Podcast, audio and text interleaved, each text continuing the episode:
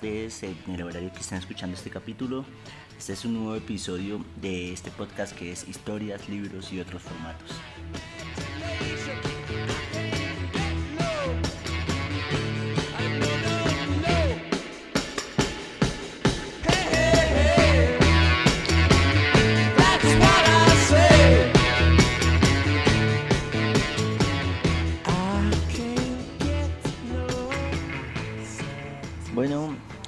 Episodio de hoy hablaremos de mm, historias que narran vidas o fragmentos de vidas mm, y vidas de gente común o de gente notable, algunas personas que conocemos, otras que no tanto, y todo esto desde diferentes perspectivas o enfoques. Eh, como sé que posiblemente han estado durmiendo cuando escuchan este podcast porque les da sueño, pues no, esto no va a cambiar hoy. Así que voy a hacer la invitación para que sigan durmiendo, pero echándoles la carreta de recomendarles algunos libros y películas y documentales que me gustaron y tal vez les provoque darles la oportunidad.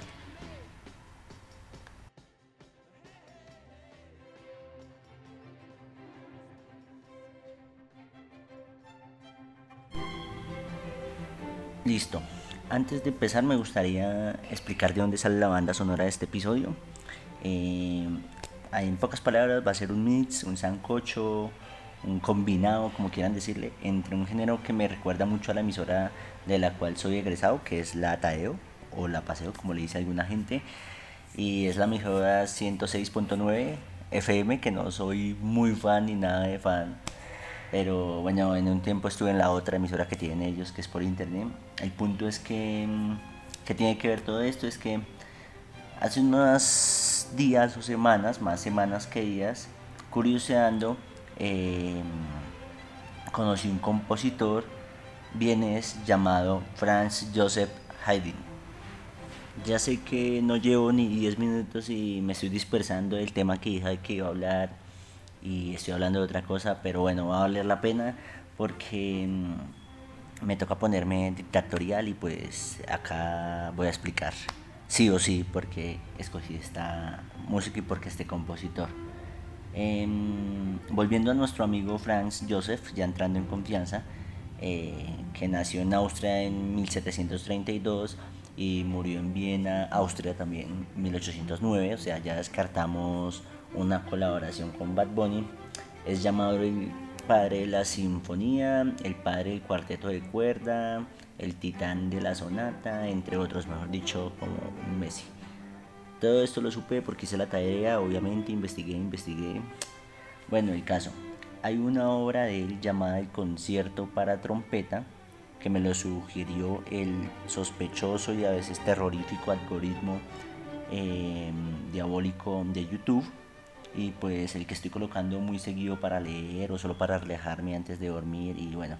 Entonces así fue que lo descubrí entonces después me puse a investigar de su vida y todo eso. Pero unas obras más destacadas de él serían como Sinfonía número 45 eh, las Sinfonías de Londres y el Oratorio de la Creación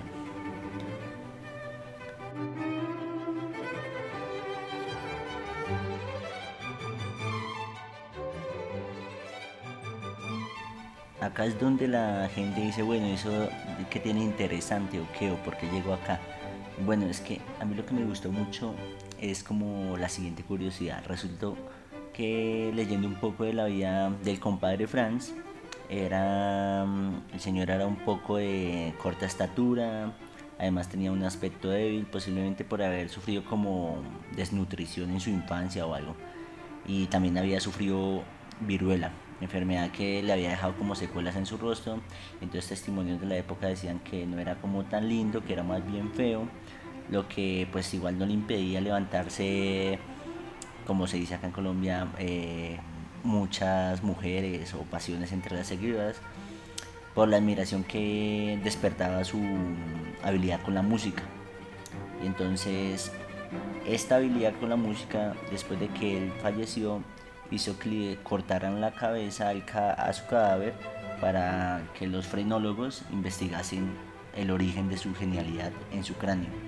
En los años 50, em, se recuperó el cráneo y se le devolvió a su tumba, pero entonces no se, no se sabía qué hacer con el, el cráneo que habían puesto en su lugar. Entonces se dejó allí y quedaron los dos cráneos. Entonces espero que la persona que llegue a escuchar este capítulo, si algún día este capítulo sale a la luz, eh, disfrute de las obras tanto de este autor como de los libros y de las películas, sin importar si tiene una o dos cabezas. Pero como les dije que esto iba a ser un mix de música de Frank Joseph y iba, este va a intercalarse con un poco de música más actual y más movida. O sea, ya sé que obviamente se van a dormir mientras escuchan este episodio, pero pues tampoco se las voy a poner tan fácil.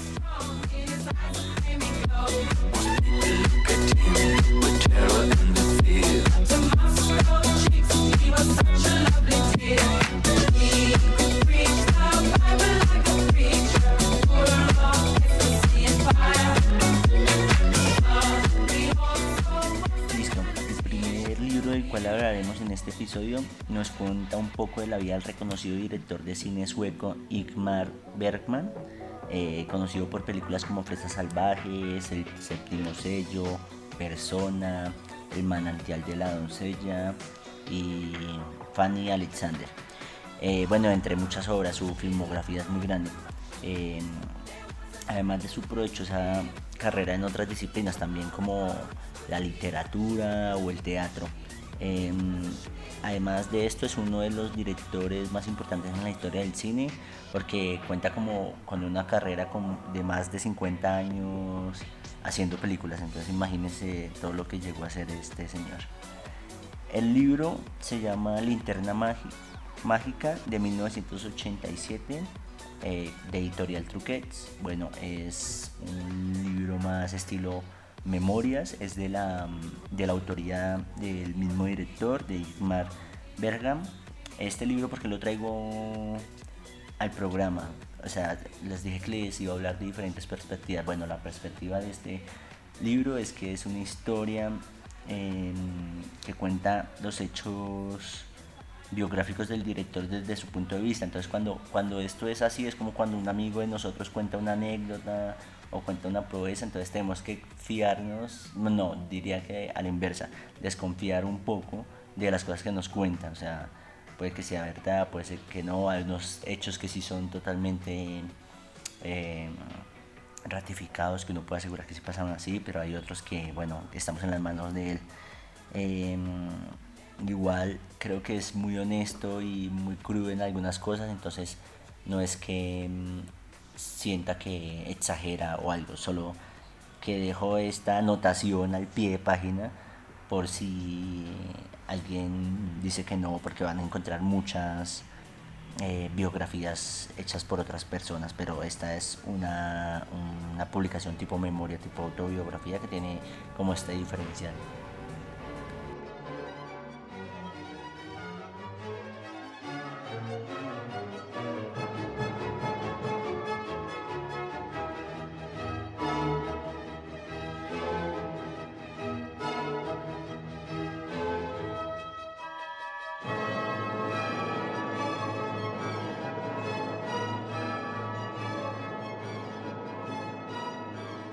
Bueno, ya hablamos un poco de lo que mm, significa Igmar Bergan para el mundo del cine, pero creo que pocos sabemos que se casó siete veces, que tuvo ocho hijos, que mantuvo numerosas relaciones amorosas, algunas eh, muy conocidas, em, que nadie sabía que a temprana edad sufrió mucho, tuvo muchos eh, problemas, muchos traumas que se mm, impregnaron en él, eh, cómo deslumbró el cine, qué problemas tuvo eh, que enfrentó como artista y también como productor, como realizador, eh, cómo se enamoró muchas veces, que tuvo muchas mujeres, a quienes amó, a quienes no amó tanto, cómo fue su relación con su padre, que su padre era como un man que en serio me cayó un poco mal, era un pastor luterano un poco estricto y esto marcó como toda su vida, o sea, de estas relaciones que dicen que en la infancia se cría mucho el carácter, entonces esto afectó mucho tanto su personalidad como su obra. La persona que se anime finalmente a leer este libro, estas memorias, se sorprenderá como con la manera de, que él dice las cosas. No es alguien que, que de la manera de escribir oculte o se ponga a disfrazar las cosas. Em, igualmente, como todos tienen, todas las personas, eh, tienes luces y sombras, pero mm, recomiendo mucho este libro. Porque en mi opinión esto parece como una novela, literalmente parece que él fuera un personaje de ficción, porque le pasan muchas cosas, se relaciona con, con muchas personas y parece que tiene una memoria como de elefante, porque tiene muchos detalles anotados. Eh, no solo en el aspecto artístico, familiar y amoroso, sino hasta las cosas internas que le iban pasando. Creo que recomendaría este libro eh, por varias razones. Una, las personas que tengan un interés en saber la vida de él por ser lo que es él, o sea, por ser un genio creativo. Me gustó también cómo cogió sus traumas infantiles y los usó, bueno, no siempre a favor, pero le significaron tanto que a la final mucho, una parte de sus traumas infantiles se ven reflejados en su obra. Entonces, creo que esto puede ser inspiracional para algunas personas que tengan cosas que les pasó en la niñez y no hayan podido superar. Si a uno no le gusta el cine, si a uno le gusta el cine o el teatro o alguna algún arte, creo que este es un buen libro autobiográfico porque se habla mucho de estos tópicos y uno puede llevar eso al, al área de las artes o el diseño en mi caso. Me pasó mucho, como que iba anotando cositas, decía, bueno, esto sí, si lo paso a, a, mi profesión, esto sería esto, esto, bueno, guardando las proporciones obviamente, pero para esto sirve el tipo de contenidos culturales de los que estamos hablando, como que le hagan meter a uno cosas en la cabeza, que, que lo hagan cuestionarse. Bueno, y por la última cosa que diría de, de razones de por cuál recomendaría este libro es que el man va tirando una que otra perla para pensar sobre muchas cosas, sobre de decisiones en la vida. Entonces, el man la caga demasiadas veces, pero, pero no es que la vaya cagando y, vaya culpando a los demás, sino que de todo esto va aprendiendo. Entonces, creo que esa sería mi última razón de por qué recomendaría este, este libro.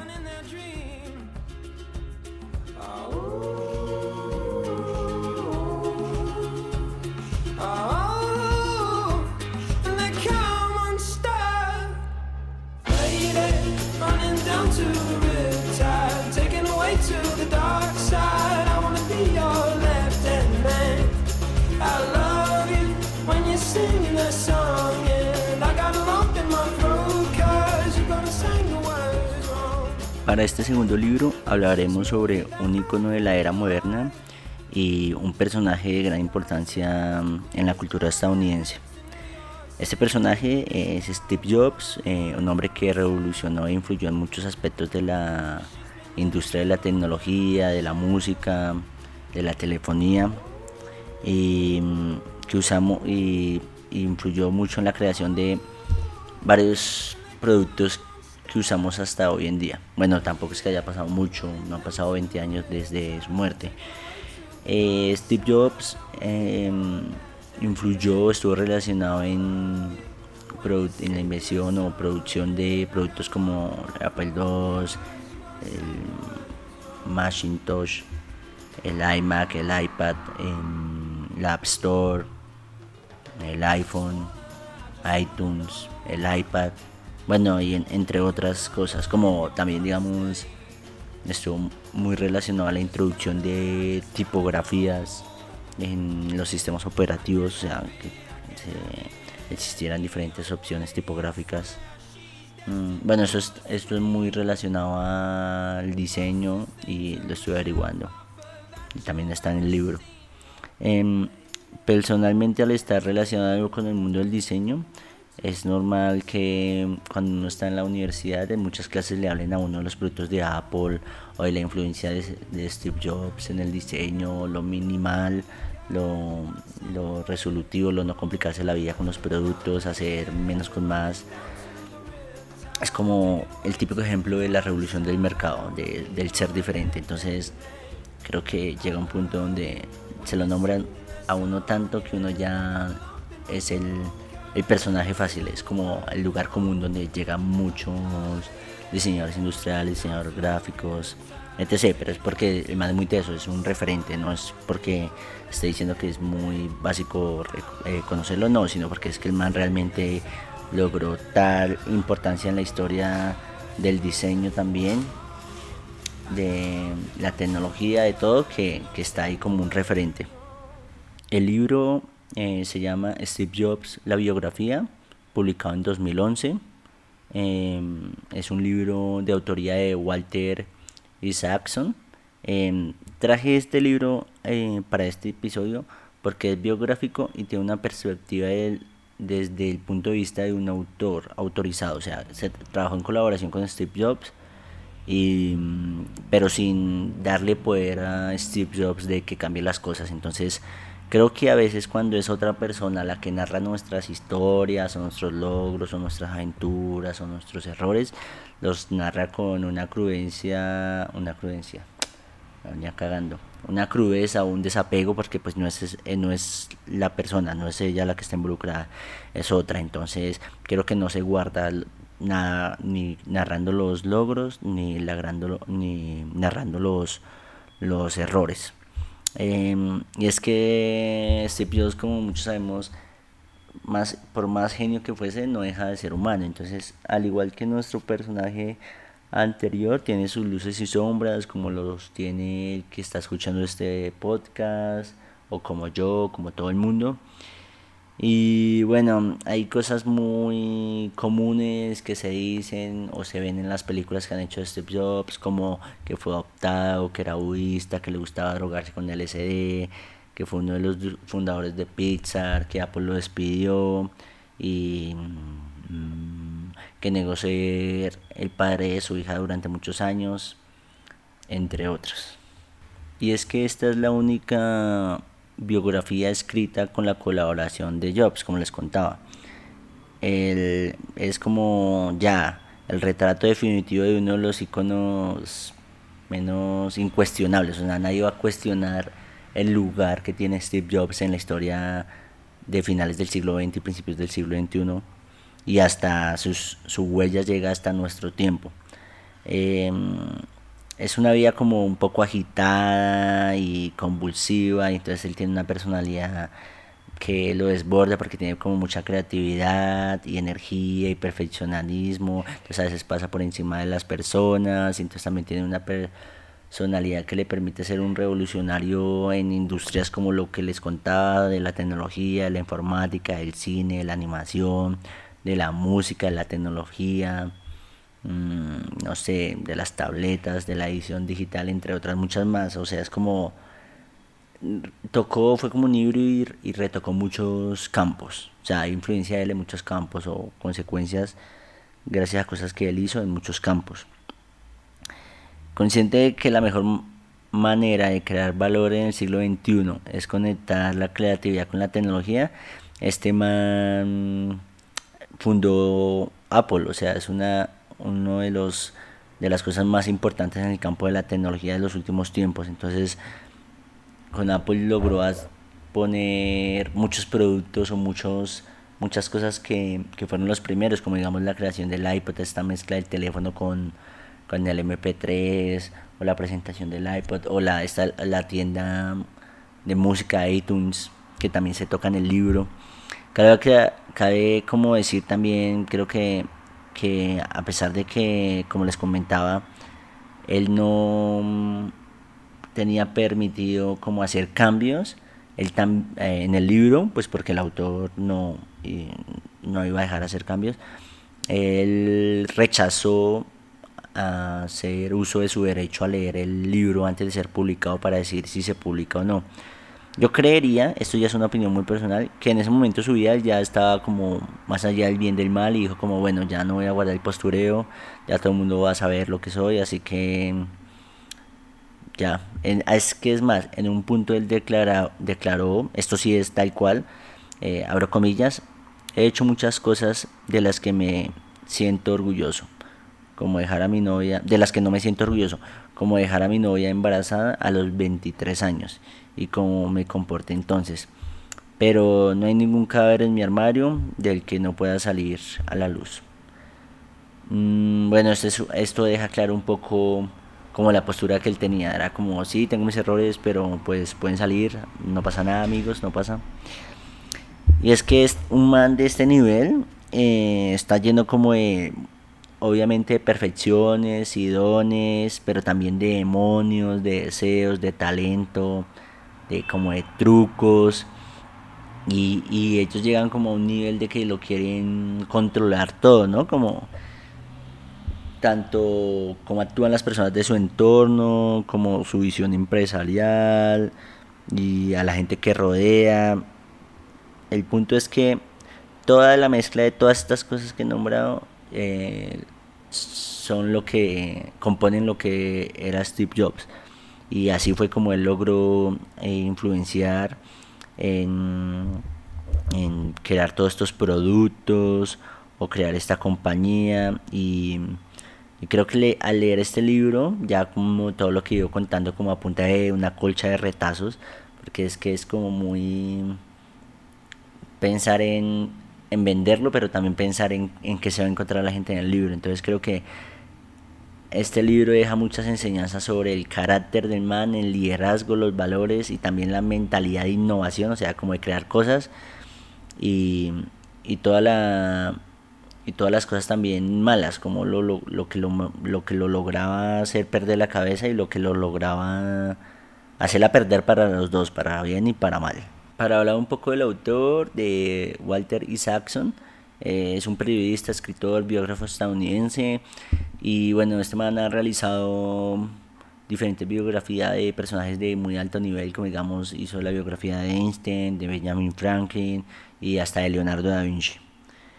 Em, cuando leí el libro, no se me hizo nada largo, a pesar de que es un libro que supera más de las 600 páginas, o sea, es un librito grandecito. Y es que el libro es muy minucioso en la vida de Steve Jobs, entonces no, no es como les decía al principio de, de esta recomendación, como que no cuenta lo típico y obviamente uno ya se da idea de lo que se va a encontrar porque es una vida muy conocida, es un personaje demasiado conocido. Además que este libro sale, tengo entendido, no estoy seguro, ya saben que acá mantengo echando cagadas, entonces muchas veces me equivocaré. Em, después de su muerte, entonces creo que es más la profundidad de sus enseñanzas y de lo que él era como persona que lo que él era como empresario. Entonces, em, para conocer muchos aspectos de ese sujeto, creo que es un punto muy enganchador el del libro. Y si a uno le interesa el diseño, la tecnología o las vías inspiradoras, em, creo que este libro es muy buena opción, en mi opinión.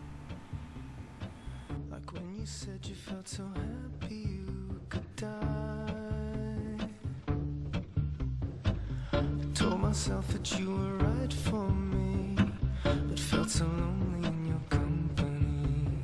But that was love and it's innate, I still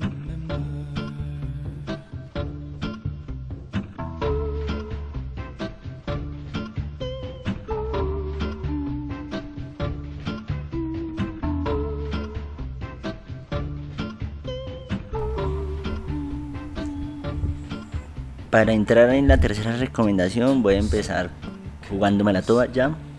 Eh, voy a confesar que entre todos los libros de los cuales voy a hablar, bueno, como si fueran docenas, de los cuatro libros de los cuales voy a hablar en este episodio, este es el que más me hizo tomar notas y subrayar y buscar cosas en el computador. Y la pregunta es por qué, es que es un libro que es una recopilación de personajes interesantes y, y una variedad de perfiles y de nacionalidades que me gustó muchísimo porque es que uno va desbloqueando como personajes, es como el Mortal Kombat, como que los personajes salen en negro y cada vez que uno va descubriendo eh, salen a color, entonces creo que eso me hizo eh, entrar mucho en la lectura y sí o sí traerlo acá, de hecho por mí hubiera traído este y otro y ya hubiera quedado bien, pero es eso. El libro se llama eh, Plano Americano em, del 2013 eh, editorial Anagrama. Y la autora es Leila Guerreiro, es una periodista y escritora argentina.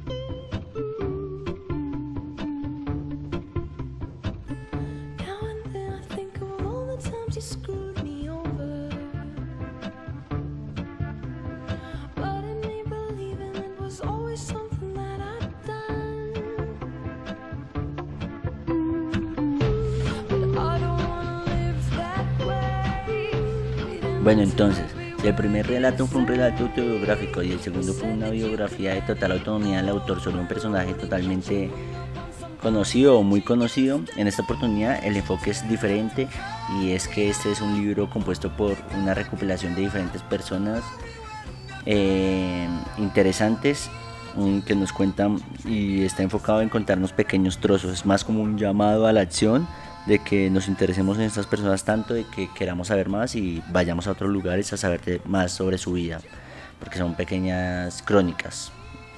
Em, lo primero que voy a decir es que la edición que yo leí es la edición del 2018, pero este libro fue publicado en 2013, entonces la edición que yo leí tiene cinco perfiles más que las que tiene el, la primera edición. Eh, los perfiles de los cuales nos vamos a encontrar en este libro son de escritores, artesanos, artistas plásticos, periodistas, fotógrafos, joyeros, cineastas, editores, diseñadores, críticos y músicos hispanoamericanos eh, que la autora ha mm, entrevistado y ha publicado a lo largo de más de una década de carrera en, en los principales diarios de América Latina y de España. ¿sí? Entre, entre este libro se reúnen perfiles tan diversos como el incendiario poeta chileno Nicanor Parra o hasta la inquietante poeta o ensayista y crítica uruguaya Idea Vilariño, eh, de, también del escritor argentino Fowil, de Cuilca, de Sara Palacio, de la desbordada Minujín, del otro escritor argentino Ricardo Piglia y hasta el enigmático Roberto Bar. Obviamente está un poco descompensado en cuanto a la diversidad de los perfiles, mm, porque vamos a encontrar claramente más eh, perfiles argentinos que de otro lado, ya que la escritora es argentina. La forma en que tiene estos relatos es como muy sencilla y creativa, entonces eh, empezamos, empieza casi siempre con cómo llega el lugar donde va a la entrevista, con quién está escribiendo, hasta ya contarnos en sí el relato eh, a punta de preguntas y estas entrevistas que ella le hace a los personajes. Mí, Mexicano funciona como un retrato también como época, eh, o bueno, mejor dicho, de diferentes épocas, porque nos cuenta eh, y se va mudando a través del tiempo según con quien esté hablando.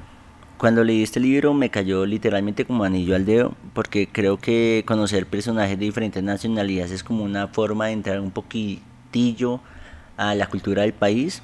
Otra cosa que me gustó es que muchas de las personas que aparecen en estos libros eh, no la tuvieron fácil y fueron como muy contracorriente y las vidas están como llenas de malos momentos y anécdotas y logros y de todo. entonces creo que la sensación es que de 8 de cada 10 personajes del libro viven como al 100% su presente y están en, búsqueda de, de, todo lo que se han propuesto, sea la meta independientemente de su profesión o de su momento de vida, como que están muy enfocados en un camino, en un objetivo.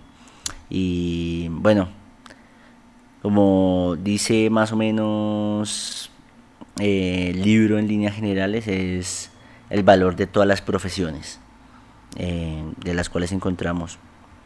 Mm, entonces, si quieres conocer más de este libro y de los diferentes perfiles de, las, de los creativos que encuentras en Latinoamérica, eh, te hago la invitación de que te anotes este libro y si puedes, te lo compres y te lo leas. A mí me gustó demasiado. 100% servicio 5 estrellas, garantizado.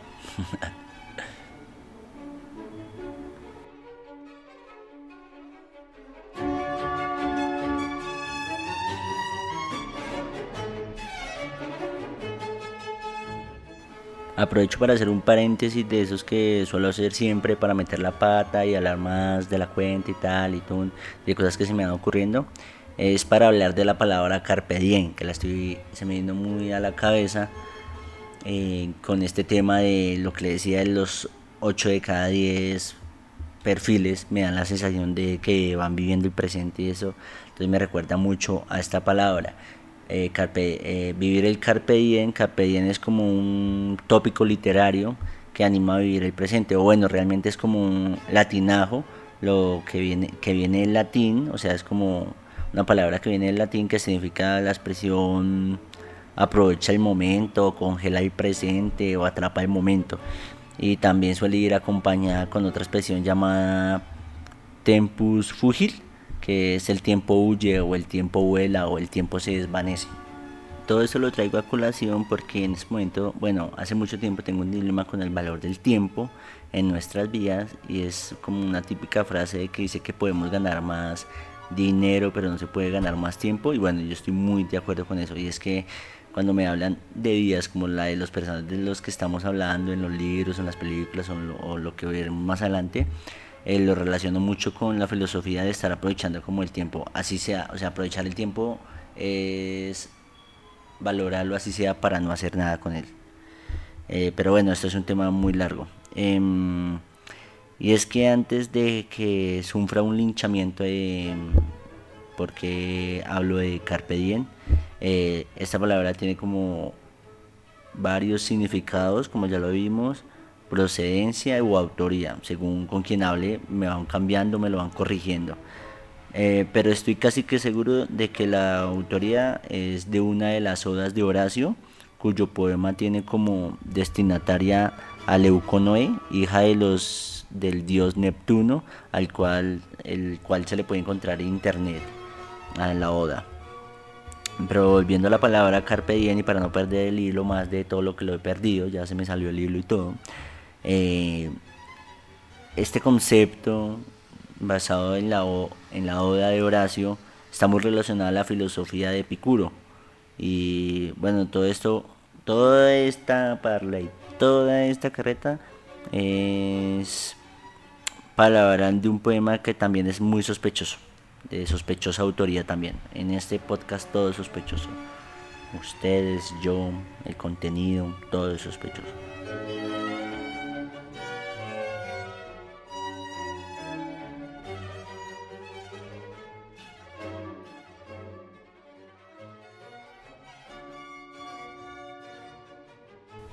el poema del cual les hablo, eh, adivinen cómo se llama. Sí, señores, efectivamente se llama Carpe Diem. Y es de la autoría del poeta estadounidense, pero en serio, esto no es broma. Eh, en algunos lados me dicen que no sé seguro que sea de su autoría, pero es de Walt Whitman. Eh, no lo leeré todo porque claramente por tiempo, ya que esto se alargue y se alargue, yo no ayudo a que se acorte. Es solo leer un fragmento, pero también si les gusta, anímense a buscarlo, también es muy fácil de conseguir, está en internet.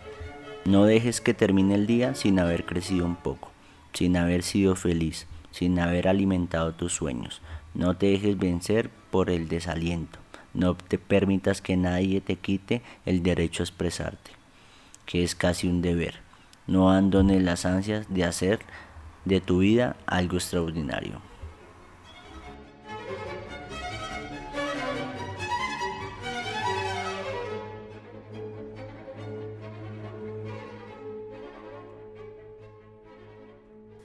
Para cerrar este segmento de recomendaciones literarias, hablaré de un libro inspirado en parte en la vida de Marie Curie y en un diario de su propiedad. Marie Curie fue una científica polaca nacionalizada francesa que asombró al mundo con eh, sus descubrimientos científicos y también con la notable proeza de ganar dos premios Nobel en dos categorías distintas como lo es uno en química y otro en física. El libro del cual hablaremos es La ridícula idea de no volverte a ver, del año 2013, autoría de Rosa Montero y editorial Seis Barral. Mm, en esta oportunidad, este libro hablaré desde la perspectiva de que la autora va mezclando cosas de su vida personal con cosas que le, que le sucedieron a Marie Curie, la inspiradora de este libro. para armar una especie de narrativa, ensayo, diálogo eh, y, y, una novela. O sea, es como un mix de todo. Eh, bueno, el libro va más o menos de Marie Curie se ha enfrentado como a un entorno eh, muy hostil, que es, ellas crían en una sociedad en la que la ignoran por su condición de mujer. Y Rosa Montero es una de las autoras más importantes de la, la narrativa española actual. Después de que la autora leyera eh, este maravilloso diario del cual les estaba contando, que hizo Marie Curie tras la muerte de su esposo, em, que incluso se incluye al final del libro, bueno, un fragmento, sintió que la historia era mm, demasiado buena, demasiado fuerte y que podría trabajar desde ahí. Mm, bueno, partiendo desde las ideas y las emociones. El libro habla de muchos temas como el dolor, de las relaciones entre hombres y mujeres, el del esplendor del sexo, de la edad, de la vejez, de la buena muerte, de la bella vida, de la ciencia, de la ignorancia, mm, del refugio, o sea, de la fuerza salvadora de la literatura, de los prejuicios, de la opresión a la mujer y que la sabiduría de quienes aprenden a disfrutar de la existencia en plenitud.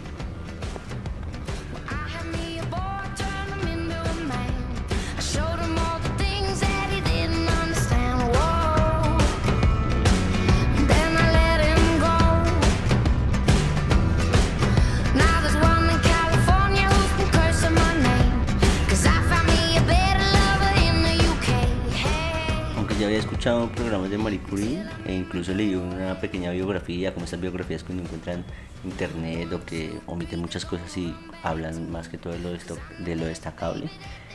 En, el, en este libro me enteré de cosas em, que a veces no están en estas típicas biografías que les digo en internet ni en programas dedicados a la persona. Em, como la figura importante que había puertas para dentro de su taller, de su vida privada, y en, mi opinión como esta perspectiva que le da la autora puede ser un poco inspiradora para muchas personas que desean luchar contra las normas de la sociedad en este momento. Pues los prejuicios y las condiciones y lo que la sociedad espera de nosotros va cambiando según el tiempo.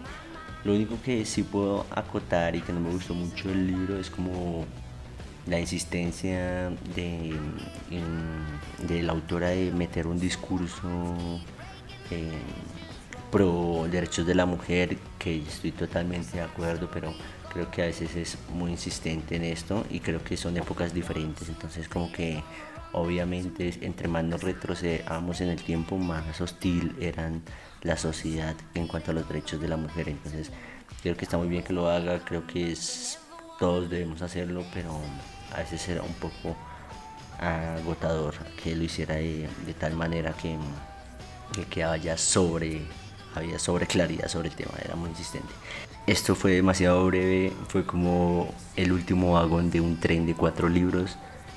En, conclusión, este libro que es un mix entre un poco de ensayo, narrativa, em, crítica de la sociedad, es un libro con el cual debo confesar que tenía prejuicios y pensé que solo el título sonaba un poco romántico y que no me iba a gustar superó mis expectativas. Obviamente no es como el mejor libro que uno se va a encontrar, pero es un libro muy entretenido para las personas que de por sí estén interesados como un poco de esta perspectiva de la vida personal de Marie Curie. Entonces les recomiendo eh, si pueden leer La ridícula idea de no volver a verte 2013 de la autora Rosa Montero.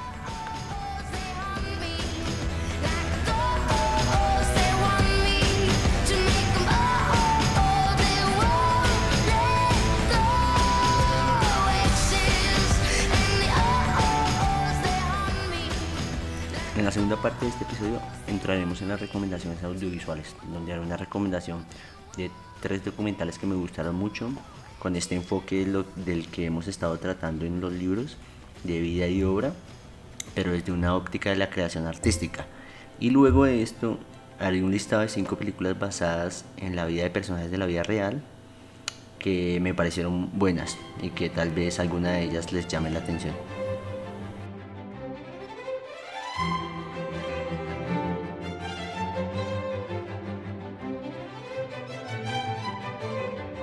Las recomendaciones audiovisuales las daré una vez por si alguien ya se las vio y quiere irse. Los documentales son Strungler, La vida y el arte de Zukalski, um, Imes, The Architect and the Painter de American Masters eh, de 2011 y Burden de 2016. Esos son los tres documentales y las películas son El hombre elefante de 1980, Malcolm X de 1992, En el nombre del padre de 1993, El pianista de 2002 y El código Enigma de 2015.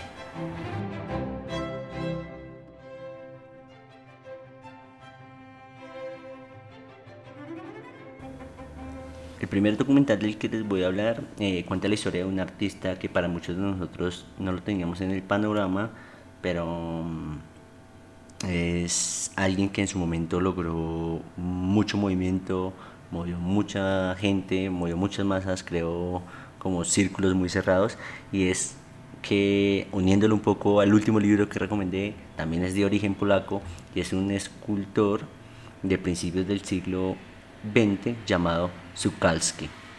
Mm, influenciado por Rodin, Rodin, y Miguel Ángel, su estilo combina como mm, elementos mitológicos eslavos eh, originarios de su país con el surrealismo y las civilizaciones antiguas, en, en particular la cultura masoamericana. Para Zukalski el arte está en parte del mundo era verdaderamente puro, o sea, en esa parte del mundo era como lo mejor del arte, porque no está consultado a partir de modas o estilos o cosas pasajeras, sino que surgió el mismo modo de los corazones de los creadores. Strungel, The Life and Lost Art of Zukaski es del año 2018 del país Polonia y del del director, que me perdonarán todas las pronunciaciones en todos los idiomas, pero este sí es, no me tengo confianza para pronunciarlo, es Irek Dro, Dro. Uf, eh, también por acá, todos los ki, como Lewandowski.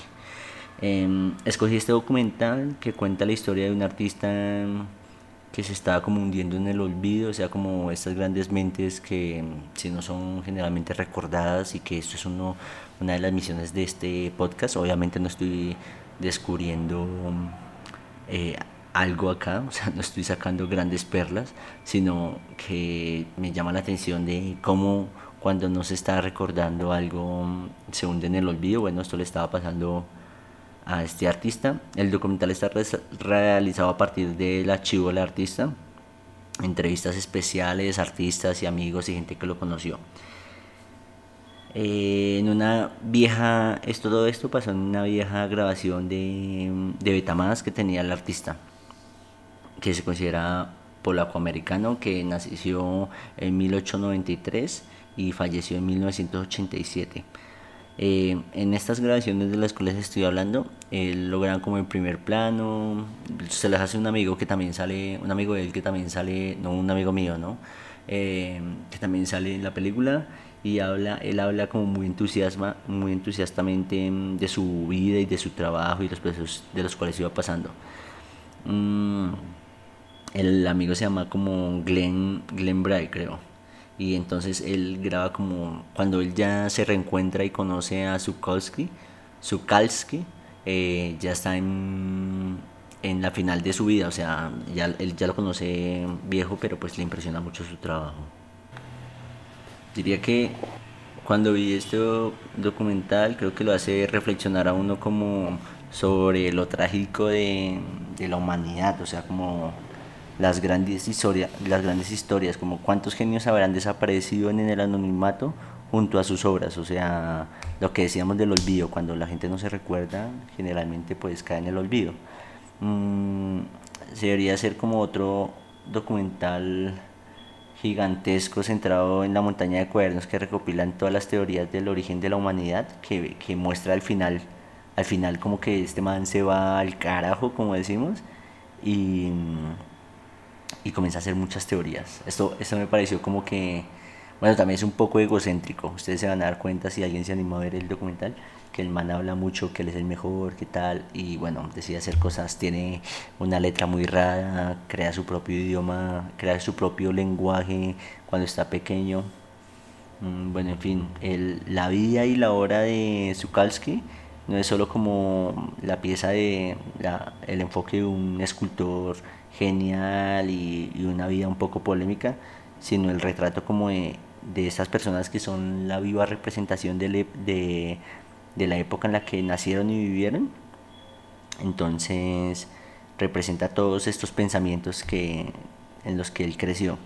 Y bueno, en el documental habla mucho como el momento histórico en el que más trabajó, él, como les digo, como su época es a principios del siglo XX, entonces vivió las guerras, vivió las guerras mundiales y que para una, una cosa o la otra y la, la oscuridad que él tiene y la luz, o sea, lo brillante que fue y hay un secreto y una cosa que le hace cambiar a uno la perspectiva sobre el artista, que no quiero espoliarlo, eh, hacen que este man sea como de estas personas irrepetibles, o sea, tampoco quiero como inflar mucho el personaje, pero, pero sí me puso a, a pensar muchas cosas sobre este tipo de gente que no es rescatada por la academia, este tipo de artistas, o ya sean otras profesiones, no sé, un político, un poeta, lo que sea, que no, que no tiene como este, este aval entonces se difumina y el que no esté interesado en, en, escarbar en la historia no los va a conocer.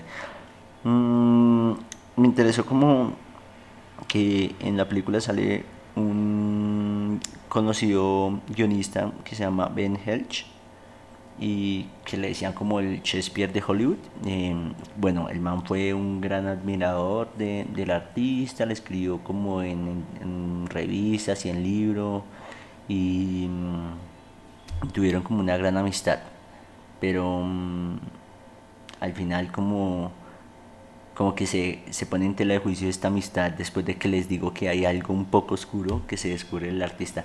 En un momento del documental, él se siente como un artista em, sin país, que no tiene una bandera de la cual representar. Entonces hay un debate sobre mm, el pasado, cuánto cuánto debemos cargar las personas, no solo los artistas, con las consecuencias del pasado. Porque a este artista lo que le pasa, que no voy a decir porque es una gran sorpresa en el, en el documental, es que lo persigue cosas que hizo en su pasado, hasta en la actualidad. Bueno, si les queda sonando un poquito, les recomiendo que vean el documental de Sukolsky.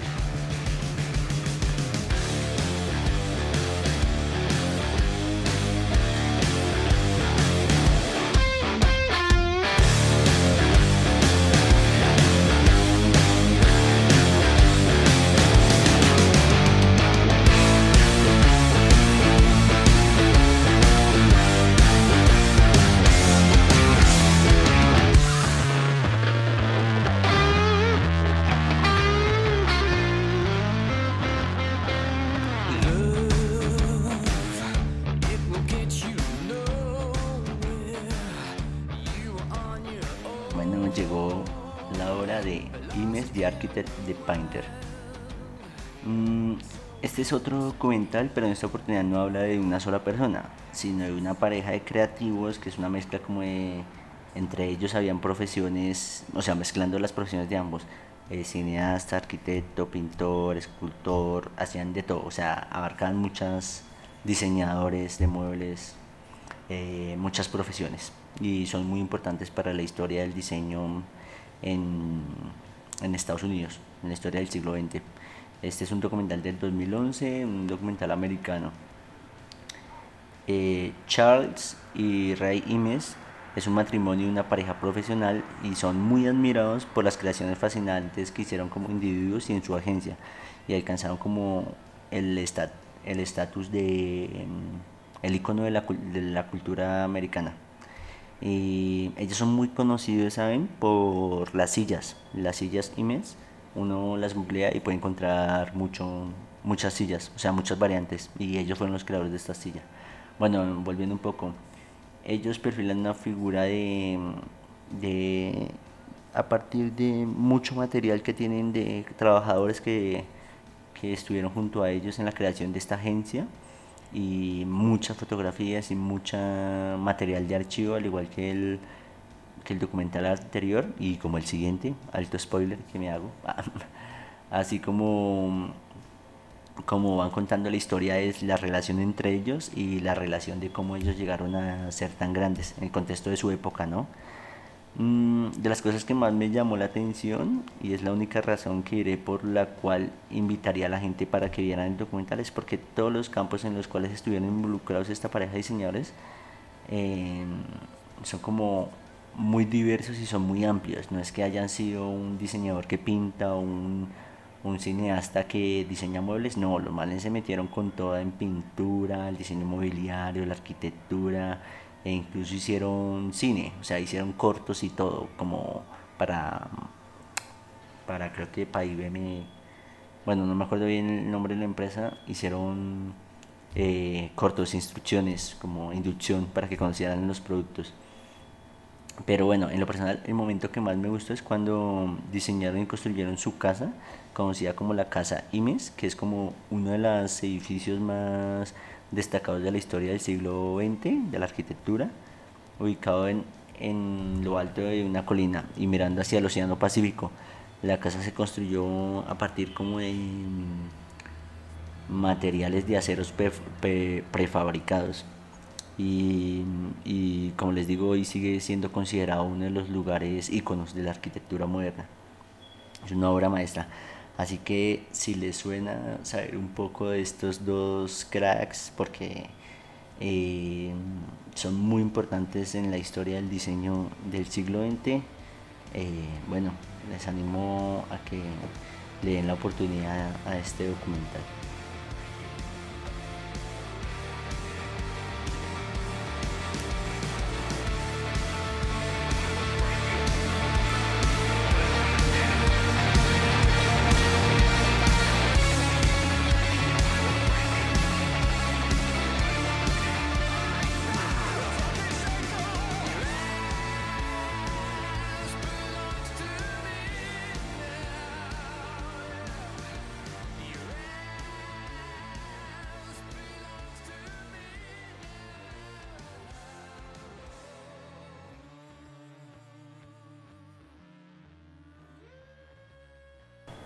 El último documental es el más subversivo.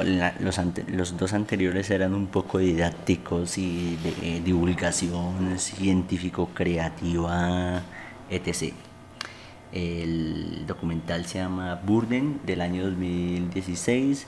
Eh, la relación de este documental con el resto de, de recomendaciones que en ese se enfoca más en la obra eh, del artista, que es un artista performance que en la vida personal de él, o sea, es más contando quién era la persona a través de sus obras. Bueno, es un, un enfoque como un poco que suena que solo se explica en mi cabeza, pero, pero ya me, creo que ya me va a hacer entender. La exploración sobre Chris Burden, un artista que llevó la expresión creativa a sus límites, incluso al punto de jugarse su propia vida, o sea, se van a dar cuenta de entrada que el man hace cosas muy locas, crucificarse en un carro, meterse en un casillero, hacer que le disparen por un lado, cosas así. Alguien muy disruptivo, como decía. Bueno, esa palabra, tiene algo esa palabra.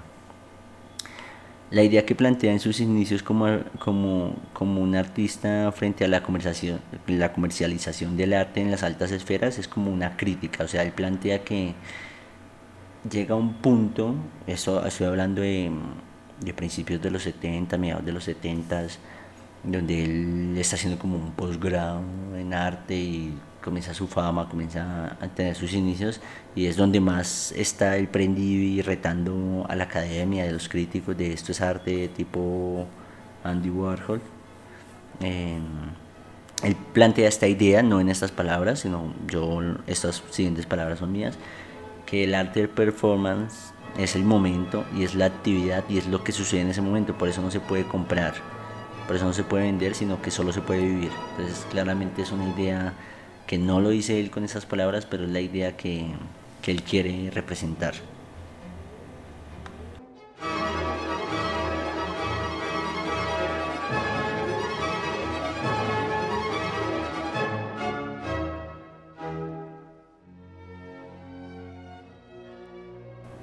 Creo que esto más que vender un personaje es una exploración sobre el artista, un artista que llevó la expresión la expresión artística a los debates, o sea, llegado a un punto donde la gente estaba escogiendo bandos y influyó mucho en su generación, porque como llamó tanto la atención lo que le estaba haciendo, habían artistas que estaban más guiados a la, a la escuela tradicional de hacer lo típico y tal, y ellos y hizo que estos manes se replantearan. Este man es uno de los referentes de una de las artistas performance más importantes de la actualidad que se llama Mariana Abramovic. Esta es una artista serbia mm, de la cual estoy buscando poder eh, ver una película de ella que se llama La artista está presente, que hasta el momento no he podido ver ni siquiera por medios de cuestionalidad legal, de cuestionable legalidad, perdón. Y bueno, si uno como espectador tiene interés por documentales o películas relacionadas a la vida de los artistas y el arte performativo, eh, creo que este documental es, tiene que estar en, en la lista prioritaria.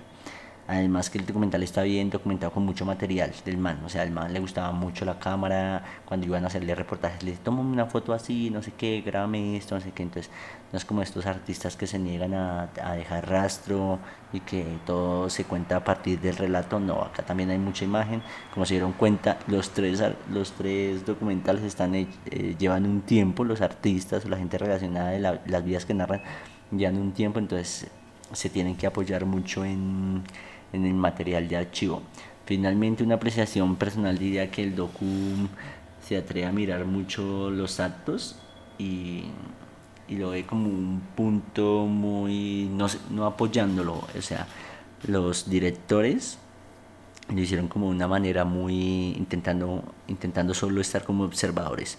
No se intentaba coger como uy este man es el putas o uy vea este tonto lo que hacía no eh, me gustó mucho eso, como que fueron narrando como todas las obras, bueno, las obras más destacadas, es un artista muy prolífico y, y, que dio mucho tema del que hablar. Eh, ya el artista falleció como en 2015 creo y pues bueno, si se animan les recomiendo que este documental que también está muy bueno lo vean.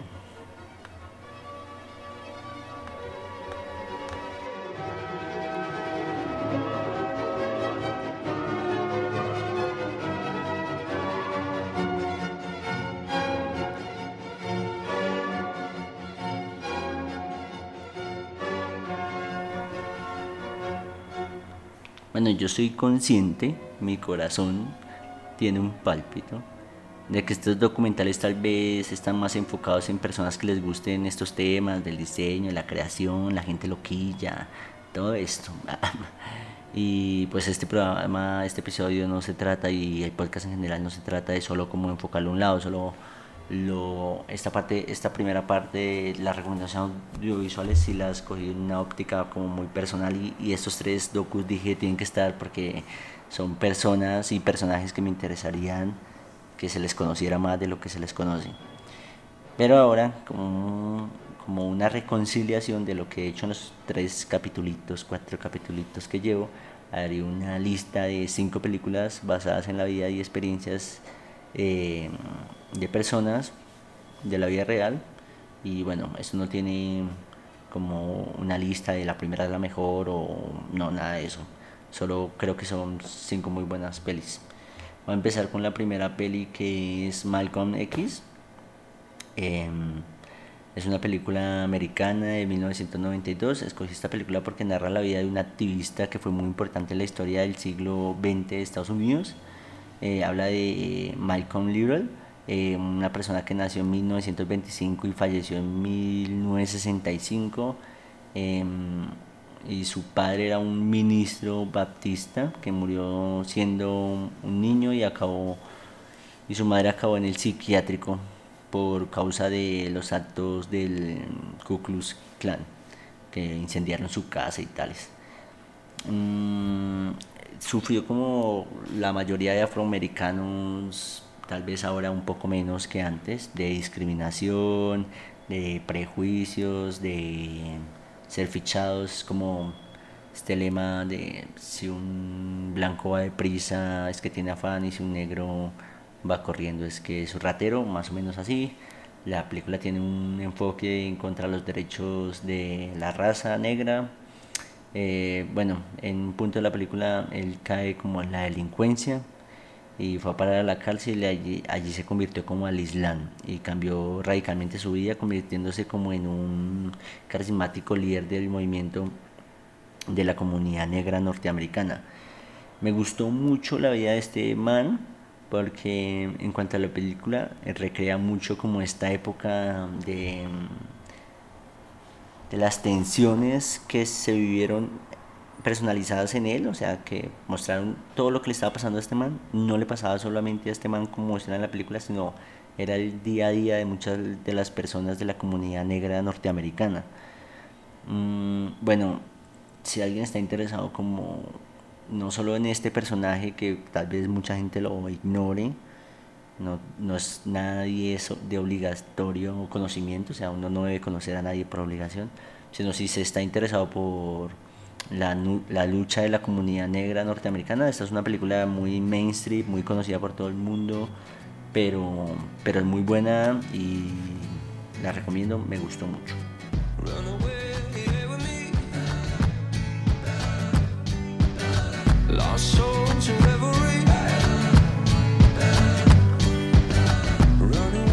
La segunda película es una película de 1980 se llama El hombre elefante, es de David Lynch. Eh, la historia eh, es de un personaje que sufre una malformidad física, aunque de cierta manera, en mi opinión personal, la historia también comparte el protagonismo con el doctor que le quiere ayudar a esta persona. Eh, la historia es narrada a finales del siglo a finales del siglo XIX en Londres el doctor eh, Frederick eh, intenta ayudar a un hombre que es llamado John Merrick, le dicen el hombre elefante, sufre una gran malformidad física. Y este médico Frederick es un ciudadano británico, un doctor muy reconocido y quiere ayudar de manera noble a este hombre que vive esta situación de constante humillación y sufrimiento y es excluido de la sociedad por su apariencia física. Lo tratan como literalmente así como cuando decían el hombre, la mujer barbuda, el hombre bala, cosas así como lo tenían como si fuera el fenómeno mayor. Me gusta mucho, estas como ya se dieron cuenta, estas son estas cinco son unas descripciones muy pequeñitas, como una, pequeña reseñita de las películas. La me gusta mucho la relación de John Merrick con el doctor, eh, que no recuerdo el Frederick, el doctor Frederick, y también como se va esperando uno, uno como espectador va esperando a ver qué le pasa a, este personaje, el hombre elefante, a John Merrick. O sea, para mí la película es muy buena, pero parece como un cuento y bueno, yo creería que se puede ver con todo el mundo, aunque alguien me dirá que por la apariencia del hombre elefante no se podrá ver con niños, pero yo se la pondría a ver a los niños para que aprendan qué es lo que es bueno. Ah, mentiras, les recomiendo mucho esta película.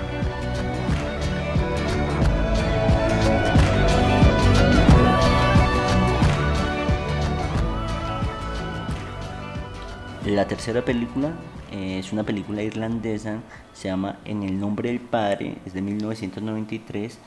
Y bueno, esta película qué enfoque va a tener, ya que les he estado contando esto, a esta también, no será la excepción. El enfoque es que cuenta la historia personal de una desgracia personal que marca para siempre la vida de, de varias personas. O sea, en principal como nuestro protagonista, pero abarca más personas el enfoque está casi reducido como al hecho, o sea, no es que narre cuando creció, cuando no, se ha reducido más que todo enfocado a lo que le pasa a este hombre y a su familia y a sus amigos.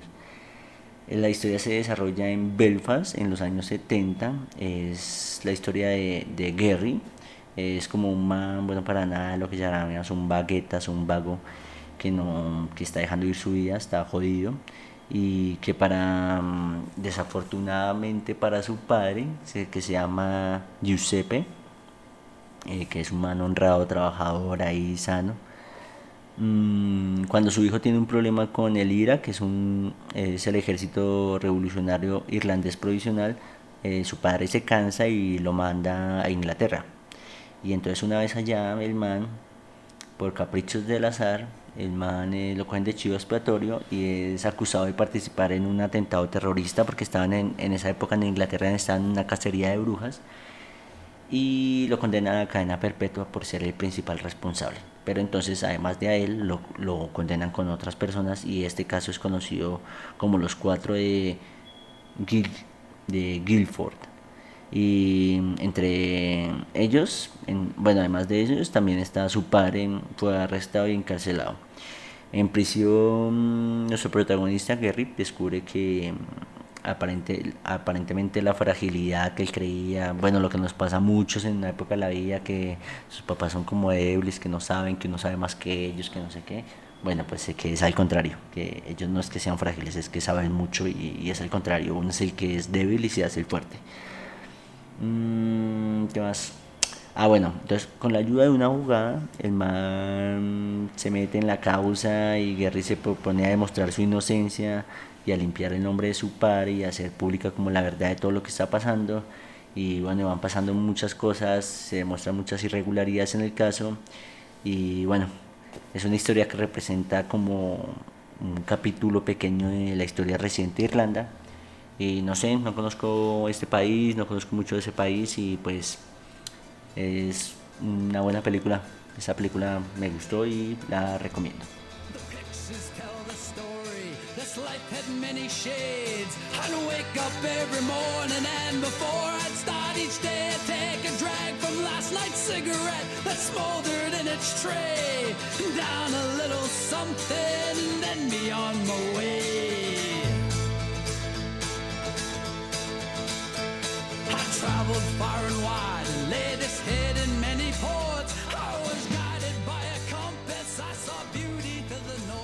Llegamos a la cuarta, que vamos deprisa con estas recomendaciones, aunque no lo parezca a veces, porque freno.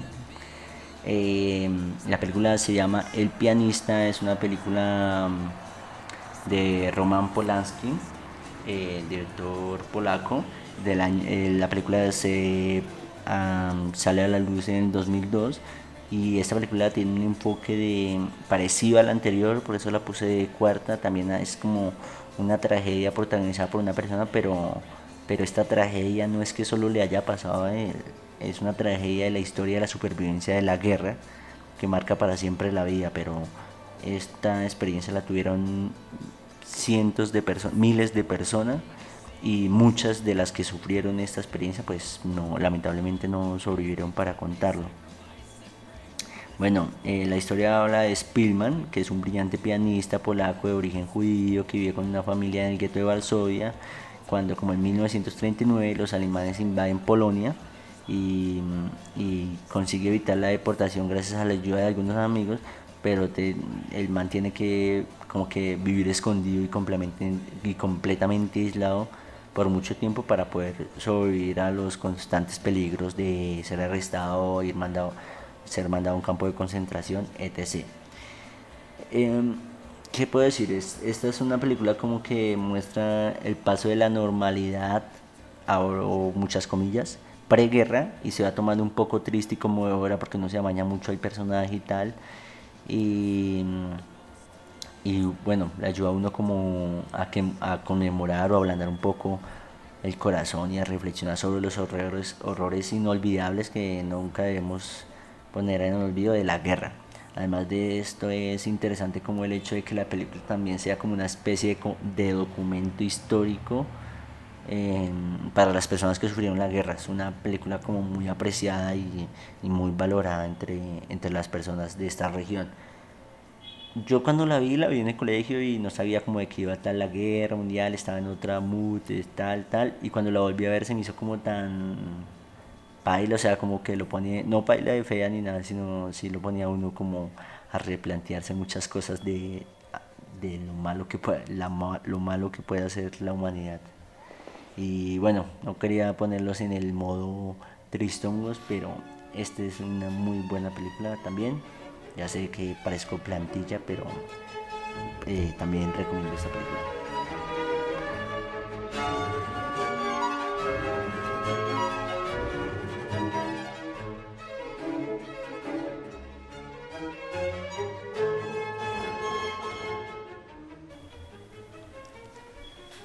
Bueno, y para cerrar esta lista está la película número 5 del 2014, El Código Enigma.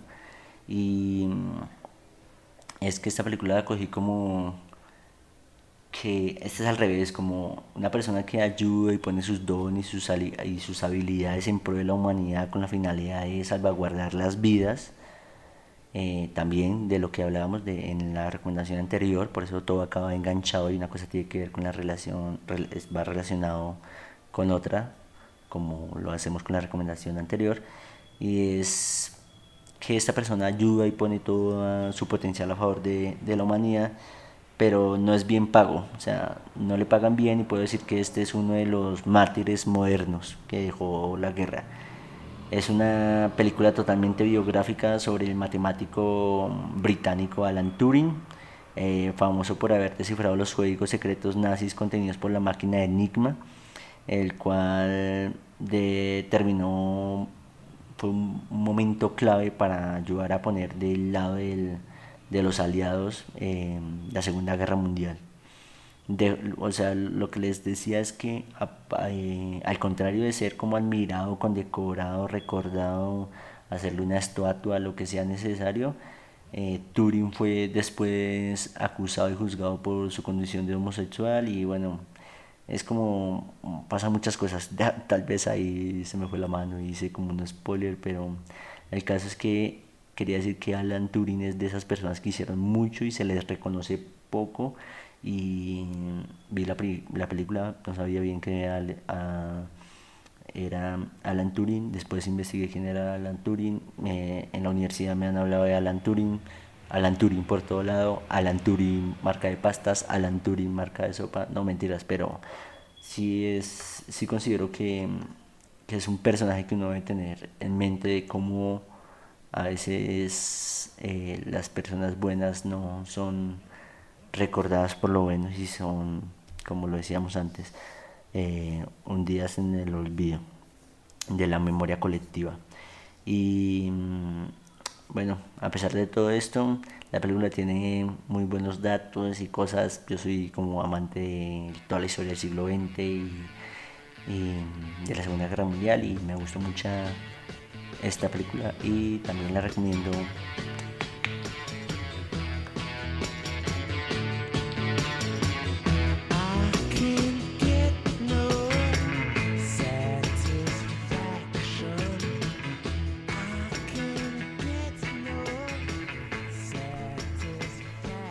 Listo, finalmente para cerrar, eh, estas fueron todas las recomendaciones del episodio de hoy. Quiero eh, dejar anotado que todas las nombres de las películas, los documentales, los libros y el nombre de las canciones van a quedar en las notas del episodio. Y quiero dar unos, unos agradecimientos a las personas que me han apoyado en este proyecto de constante aprendizaje como es el podcast. Y bueno, ya finalizando los avisos parroquiales, les dejo hasta acá y bueno, este fue un episodio más de historia, libros y otros formatos. Hasta luego.